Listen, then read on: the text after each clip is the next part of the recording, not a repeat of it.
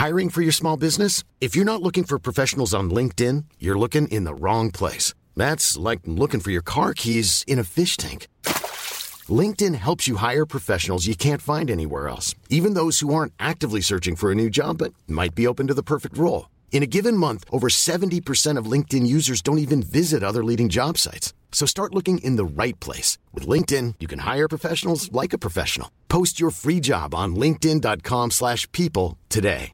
Ready to pop the question? The jewelers at BlueNile.com have got sparkle down to a science with beautiful lab-grown diamonds worthy of your most brilliant moments. Their lab-grown diamonds are independently graded and guaranteed identical to natural diamonds, and they're ready to ship to your door. Go to BlueNile.com and use promo code LISTEN to get $50 off your purchase of $500 or more. That's code LISTEN at BlueNile.com for $50 off. BlueNile.com code LISTEN.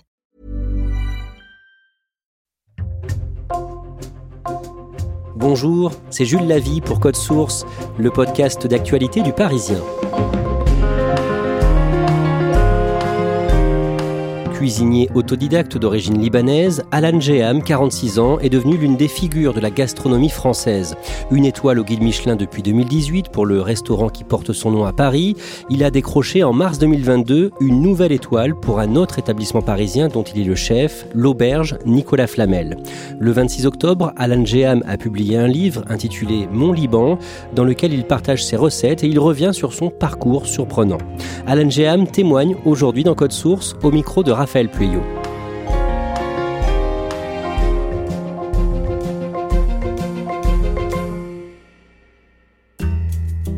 Alan Gia me donne rendez-vous au petit matin dans son restaurant situé à seulement quelques mètres de l'Arc de Triomphe. Quand j'arrive au 19 rue de la rue Lauriston, je me retrouve face à une grande devanture grise, moderne et épurée, flanquée d'un écriteau rouge vif, au centre duquel trône une étoile Michelin. Je pousse la porte du restaurant et je retrouve Alan Jeham qui m'attend, assis à l'une des tables, avec un grand sourire sur son visage. Nous nous attablons autour d'un café et il commence par me raconter son histoire qui débute en Afrique, au Liberia. C'est dans ce petit pays d'Afrique de l'Ouest qu'Azam, c'est le prénom que ses parents lui donnent à la naissance, voit le jour en 1975 dans une famille d'origine libanaise. Mais lorsqu'il a 4 ans, en avril 1980, le pouvoir en place au Liberia est renversé par un coup d'État militaire. La famille d'Alan décide donc de se réfugier au Liban et s'installe dans le nord du pays, à Tripoli. Son père y ouvre une épicerie et sa mère passe tout son temps derrière les fourneaux à préparer des plats pour toute la famille. Aujourd'hui, les souvenirs, ça commence à l'âge de 8 ans, 10 ans. Ça veut dire euh, ma mère qui cuisinait tout le temps, l'odeur de la bouffe euh, dans la maison. Elle passait tous ses temps dans la cuisine. Elle se réveillait très tôt. Chaque vendredi, elle invitait toute la famille chez elle. Et si la famille ne sont pas disponibles, elle invitait les voisins. C'est une grande école. C'est une grande école, ma mère. De souvenir de feuilles de vigne, c'était farci à l'agneau. Elle faisait le faté aussi, euh, faté avec du pain grillé, du pois chiches, du yaourt, des citrons, des pignons de pain qui sont torréfiés. Je me souviens qu'il y a des gens qui venaient en bas de l'immeuble, qui attendaient un tupperware de le plat de ma mère générosité gigantesque, hospitalité, d'amour. Elle m'a pris de aimer les gens avant cuisiner pour eux. Alan grandit durant toute son enfance au Liban avec la guerre civile. Et régulièrement, Alan doit se réfugier dans la cave de son immeuble pour se protéger des bombardements. C'est dans la nuit, ça commence par des lumières des, de Kalachnikov, et après, premier missile qui tombait, directement tout le monde en bas. Pendant deux trois jours, on restait en bas, il y avait toujours des réserves. Il y avait toujours des kushuk, c'est des poudres de farine euh, fermentées. Il y avait des lentilles, il y avait des pains euh, durs qu'on le fait griller. Il faisait très froid, on recevait avec le charbon. Et le matin, quand le calme revient, et c'était juste monter là-haut, voir quelle maison qui est brûlée. Quand tu es gamin et tu, tu grandis dans ce milieu-là, tu penses que c'est normal. Tu as ouvert tes yeux, tu as commencé à être conscient des choses autour de toi par la guerre. Tu vas à l'école, bombardement, tu dors là-bas, tu reviens le lendemain. Enfin, c'est normal qu'il c'est partout comme ça. Oui, chef, ça marche, chic ouvert, de Un soir, Alan est devant la télévision et il tombe sur une émission culinaire présentée par le chef étoilé, Joël Robuchon. On va commencer, il y a la salade pastorale aux herbes, Et il y a le secret de la sauce verjus, parce que le verjus, c'est la saison où il faut le récolter. Il y avait des missions sur la télé, euh, Monsieur Robluchon. Vous savez qu'il y a une cuisine de terre, de ciel, de mer. Vous mangez une choucroute en Alsace, ça n'aura pas le même goût manger en Alsace que manger sur la côte d'Azur. Euh, Il nous montrait une cuisine complètement différente. Et dans les magazines de vêtements, toujours il y a une publicité pour un marque de beurre ou de, de crème qui montrait une, une plat français avec des légumes qui sont tournés, le, le filet de poisson, les filets de bœuf. J'ai dit, ah maman, un jour euh, j'irai là-bas en France pour apprendre cette cuisine, pour apprendre cette peinture. Parce que là, pendant ma tête, c'est des peintres, c'est des artistes. Enfant, Alan continue de vivre avec le rêve de partir un jour en France pour devenir chef cuisinier. Mais l'été, pendant que ses amis passent leurs vacances à la campagne ou à la plage, il doit lui enchaîner de longues journées de travail à l'épicerie de son père. Un homme qui lui a tout appris, mais qui reste très strict avec lui. C'est vraiment des méthodes à l'ancienne. Tu travailles ou tu prends une tarte. Dans son épicerie, il m'a pris les calculs. Souvent, il me donnait une paquet de billets, il me dit compte-le. Et moi, je suis un gamin, je prends le, le billet, je commence à compter. Quand je me trompais, je prends une claque. Ça s'intéressait pas beaucoup à ce que je faisais comme études, ou mes amis, ou mes, mes hobbies. Juste d'école de très dure, à l'ancienne. Tu bosses, tu vas faire tes études, tu fermes ta bouche, et qu'est-ce qu'il y a à manger, tu manges, c'est comme ça. En 1992, quand il a 18 ans, Alan part faire son service militaire. Il souffre de différents problèmes de santé, dont une cataracte à l'œil gauche, et il est donc affecté en cuisine. Et rapidement, il est repéré par sa hiérarchie. Je commençais à cuisiner dans le clan d'entraînement de 4000 personnes ou 5000 personnes. On faisait 100 kilos de riz, euh, 200 kilos de pommes de terre frites, euh, poulet, des tonnes. Et le chef de ces clans-là, il m'a dit, mais c'est dommage que tu restes avec cette grande cuisine gigantesque. C'est mieux tu allais faire vraiment cuisiner pour le club privé de colonels et tout ça. Du coup, je commence à cuisiner pour vingtaine de personnes, toujours dans la cuisine, toujours à s'amuser avec l'art des tables à la française, changer un peu l'adressage, s'amuser avec euh, les plats, des plats libanais traditionnels. Et là-bas, euh, le numéro un, il m'a pris autant cuisinier privé pour chez lui à la maison que cuisiner tout le temps pour lui, aller faire du courses, à faire des plats et tout ça. Une fois son service militaire terminé, Alan reprend l'épicerie de son père et décide d'en ouvrir une autre. Il a beaucoup de succès, mais il a du mal à gérer son argent. Il dépense sans compter, et en 1996, il fait faillite et doit mettre la clé sous la porte. Endetté auprès de ses parents, il décide alors de partir en Europe pour vivre son rêve français. J'ai obtenu un visa en 96 pour aller en Italie. Et dans ma tête, je vais en Italie, après je prends le train, je vais en France, parce que mon rêve de venir en France. Je pars en Italie avec euh, un escale Beyrouth-Prague, Prague-Milan. Tu arrives à Milan, bonjour, bonjour. Vous allez où? Euh, Je vais en faire des touristes. Ok, vous avez de l'argent? Euh, Non. Là, les Italiens ils rigolent pas. Ils m'ont pris, ils m'ont mis dans un bureau. Une heure, deux heures, trois heures, quatre heures, machin. Aucune explication. Et là, on te renvoie à Prague. Et là, je peux vous dire que j'ai passé trois jours par terre dans l'aéroport de Prague. Ils ont pris mon passeport, mes valises, tout ça. Et pas à manger, rien. Je suis allé les garder dans la poubelle, aller voir les gens, juste demander une sandwich ou un truc. Et j'ai dormi sur le banquette. Au bout de 4-5 jours, il te met dans l'avion et te renvoie à Beyrouth. Du coup, retour à Tripoli. J'avais euh, presque 25 000 dollars de dettes. Du coup, je travaillais livreur de pizza non-stop. On est dans le 16 heures par jour. J'étais numéro un des livreurs de pizza, le plus rapide. Il y a des fois, il m'arrivait de faire des accidents, mais voler sur le scooter avec le deux pizzas qui volaient, pantalon déchiré, des sangs qui coulaient. J'ai- Il faut que je sois numéro un dans les livreurs de pizza. J'ai un compétiteur, j'ai envie toujours d'être un numéro un.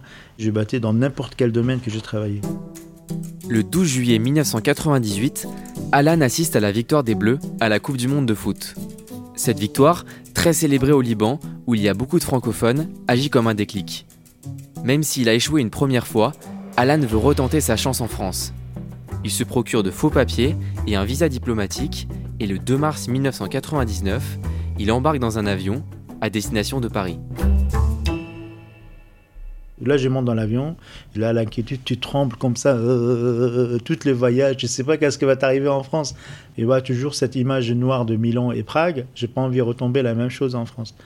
Du coup, on arrive, on atterrit à Orly. Et là-bas, les consignes, c'était ne bouge pas, il y a quelqu'un qui va venir me chercher de l'avion. Il y a une dame qui vient. Bonjour, euh, Azam Algéen, Azam Algéen, oui c'est moi, venez avec moi. Il me ramène dans un bureau et tu restes là-bas. Une heure, deux heures, trois heures. Et après, elle vient, donne mon passeport, visa, sept jours, diplomatie. J'ai appelé euh, ma mère ou mon copain, je dis mais tu sais, mais je suis en France, là c'est bon, je suis à Paris, je suis à Paris, je suis à Paris. Quand Alan arrive à l'aéroport d'Orly, il n'a que 200 francs en poche, il ne parle pas français et il ne connaît personne sur place. Il passe ses premières nuits au pied de la tour Eiffel et la journée, il joue avec d'autres jeunes de son âge au terrain de basket qui se trouve juste à côté. Le sport, c'est un langage international, tu n'as pas besoin de parler français. Et là, j'ai rencontré des jeunes, euh, et un jeune, euh, j'ai demandé, voilà, vous pouvez m'aider, machin, tout ça. Il m'a dit, oui, mon oncle tient du chantier. Est-ce que tu sais faire la peinture? J'ai dit, oui, bien sûr, j'ai fait la peinture. J'ai jamais touché un pinceau toute ma vie. Et vite fait, je me suis trouvé dans le chantier, à quartier Gréteil. Je dormais des fois le début dans le chantier. Ensuite, vite fait, euh, je déménageais avec des gens qui travaillaient avec moi dans le chantier. On dormait trois personnes dans un studio à Cambronne.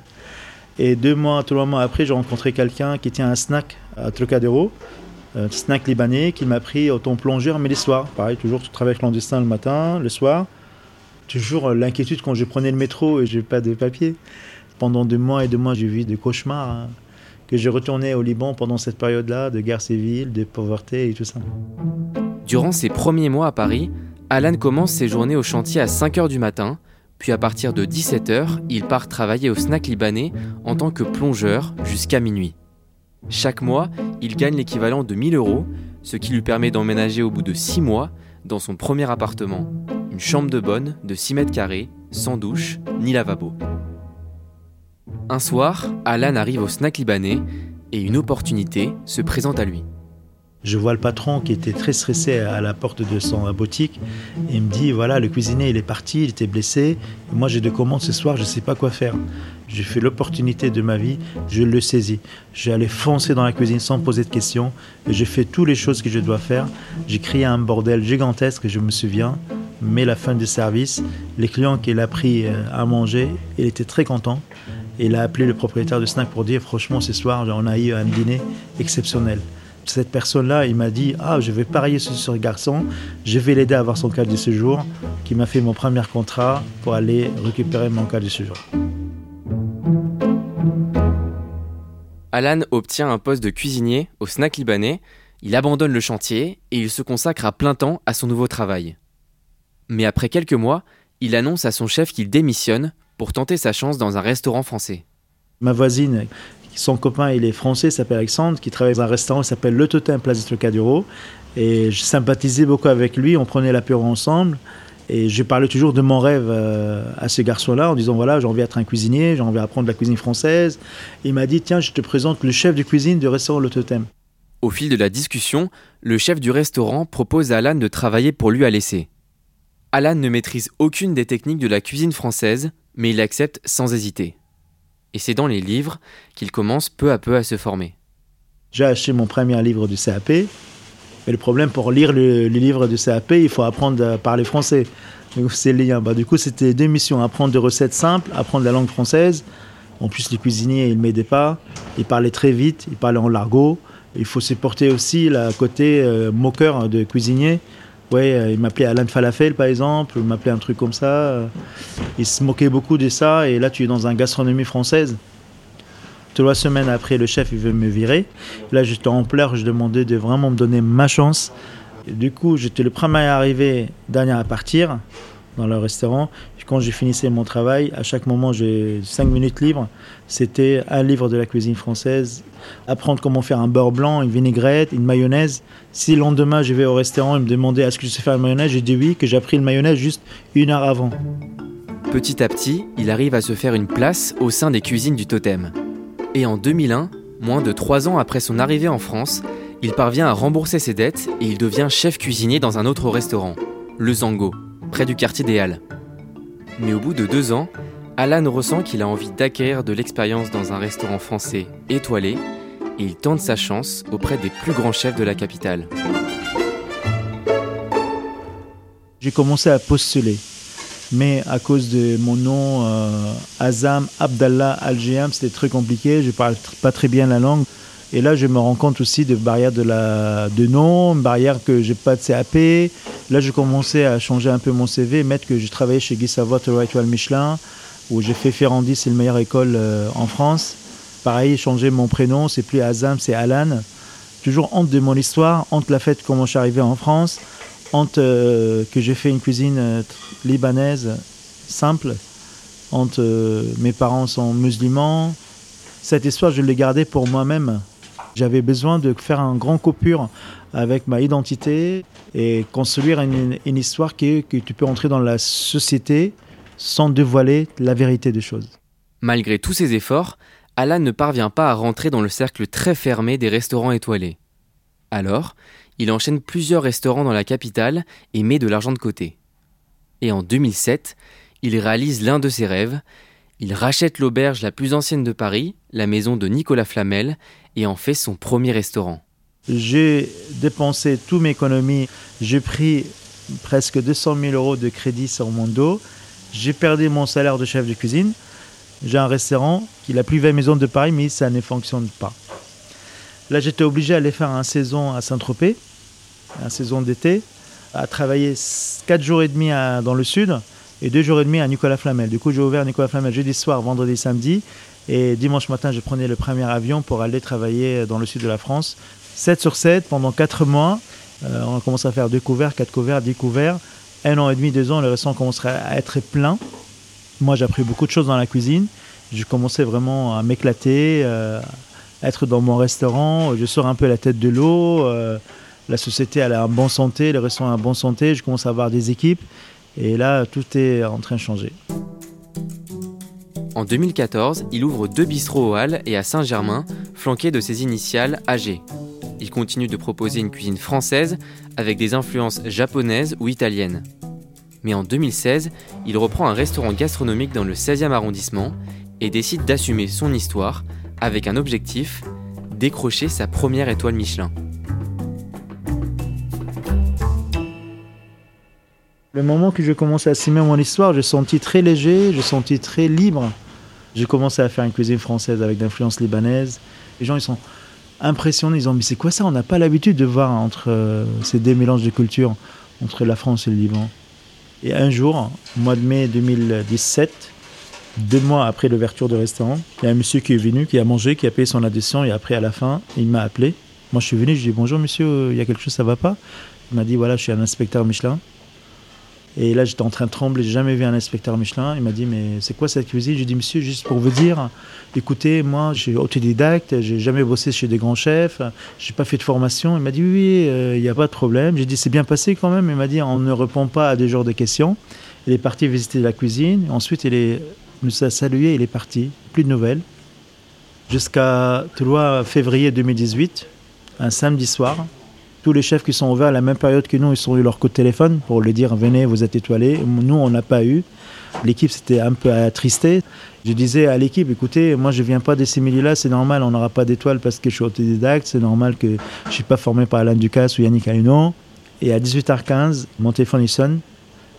Je réponds et là il me dit Bonjour Alan, je suis Michael Ellis, le directeur de Guide Michelin. Bienvenue à la famille Michelin, tu auras ton premier étoile c'est impossible.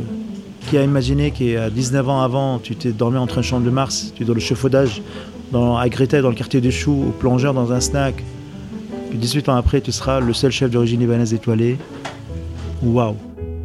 Le 5 février 2018, Alan fait partie des lauréats du guide Michelin réunis à la scène musicale près de Paris. Géam, Alan, du restaurant Alan Géam, dans le 16e arrondissement de Paris. Félicitations Alan Ce jour-là, il reçoit sur scène sa première étoile, près de 19 ans après être arrivé en France. Tu es sonné comme tu as pris un caveau sur un ring, euh, tu vois des étoiles, tu es là, euh, tu souris, tu pleures, tu ris. C'est mon seul certificat aujourd'hui, c'est que voilà, je suis étoilé, euh, c'est le seul. Parce que dans ma tête, le fait que j'ai pas de formation, j'ai pas de diplôme, ça veut dire que je suis un tout petit cuisinier. Et je me suis trompé. Je ne savais pas en fait toute la richesse, c'est dans mon histoire. Toute la richesse parce que j'ai grandi dans une maison où j'avais un grand chef comme ma mère toute la richesse comme mon père m'a amené dans son épicerie pour travailler dur pour y arriver. Et aujourd'hui, je dois tout à mes parents.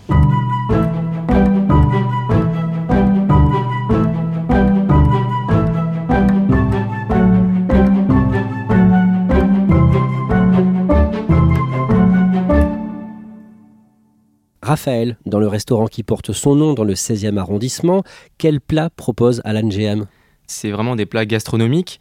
C'est de la cuisine française avec des inspirations libanaises. Et donc moi, quand je me suis rendu euh, là-bas à son restaurant, il proposait par exemple un veau du Limousin accompagné euh, par une courge butternut confite euh, aux dattes. Et quand il a ouvert ce restaurant-là, il s'est notamment fait connaître par un plat qui est le suprême de pigeonneau à la mélasse de grenade. Dans le restaurant Alan Jeham, le menu entrée plat dessert est à 88 euros. Son menu signature est à près de 150 euros, et ça c'est sans compter le vin. Quand on n'a pas le, le budget nécessaire, est-ce qu'il y a d'autres façons de goûter à sa cuisine? Alain Giam, il a euh, plusieurs autres adresses, notamment dans le 3e arrondissement à Paris. Donc il y a deux adresses qui sont consacrées à la street food libanaise. On peut par exemple euh, déguster une euh, savoureuse galette libanaise, donc à moins de 12 euros. Et il a aussi un bistrot qui s'appelle Casti. Et donc dans ce bistrot Casti, on, il propose une cuisine bistronomique, donc qui est plus abordable que son restaurant du 16e arrondissement. Est-ce qu'il a peur de perdre les deux étoiles qu'il a pour son restaurant Alain Géham et l'auberge Nicolas Flamel? Il ne m'a pas euh, semblé inquiet euh, particulièrement par rapport à cette étoile Michelin. Euh, après, il faut savoir que c'est une étoile qui est remise en jeu chaque année, donc il peut très bien la perdre l'année prochaine. Il a plein d'autres projets. Il ouvre une épicerie, une boulangerie dans le 3e arrondissement. Et actuellement, il n'est pas particulièrement inquiet par rapport à ça. Merci Raphaël Pueyo. Cet épisode de Code Source a été produit par Clara Garnier-Amouroux et Thibault Lambert. Réalisation Julien Moncouquiole. Code Source est le podcast d'actualité du Parisien. Un nouvel épisode publié chaque soir de la semaine. Pour n'en rater aucun, n'oubliez pas de vous abonner.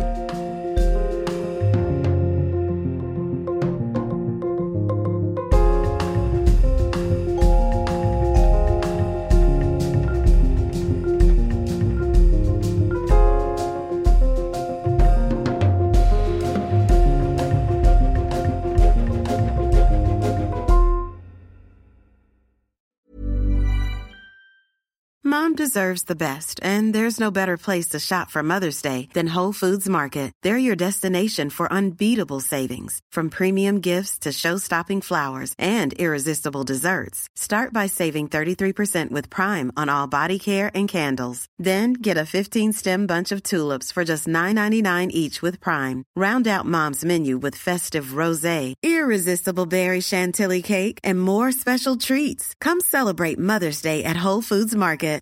When you make decisions for your company, you look for the no-brainers. And if you have a lot of mailing to do, stamps.com is the ultimate no-brainer. It streamlines your processes to make your business more efficient, which makes you less busy. Mail checks, invoices, legal documents, and everything you need to keep your business running with stamps.com. Seamlessly connect with every major marketplace and shopping cart Schedule package pickups and see your cheapest and fastest shipping options from different carriers. With rates up to 89% off USPS and UPS rates. And with the Stamps.com mobile app, you can take care of mailing and shipping wherever you are. Make the same no-brainer decision as over 1 million other businesses with Stamps.com. Sign up with Code PROGRAM for a four-week trial, plus free postage and a free digital scale. No long-term commitments or contracts. That's stamps.com. Code program.